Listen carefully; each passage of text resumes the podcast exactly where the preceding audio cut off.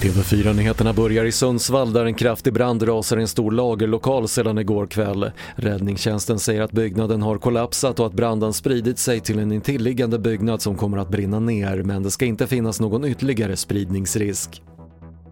Så till USA där avgående president Donald Trump godkänner det coronastödpaket som demokrater och republikaner förhandlat fram i kongressen.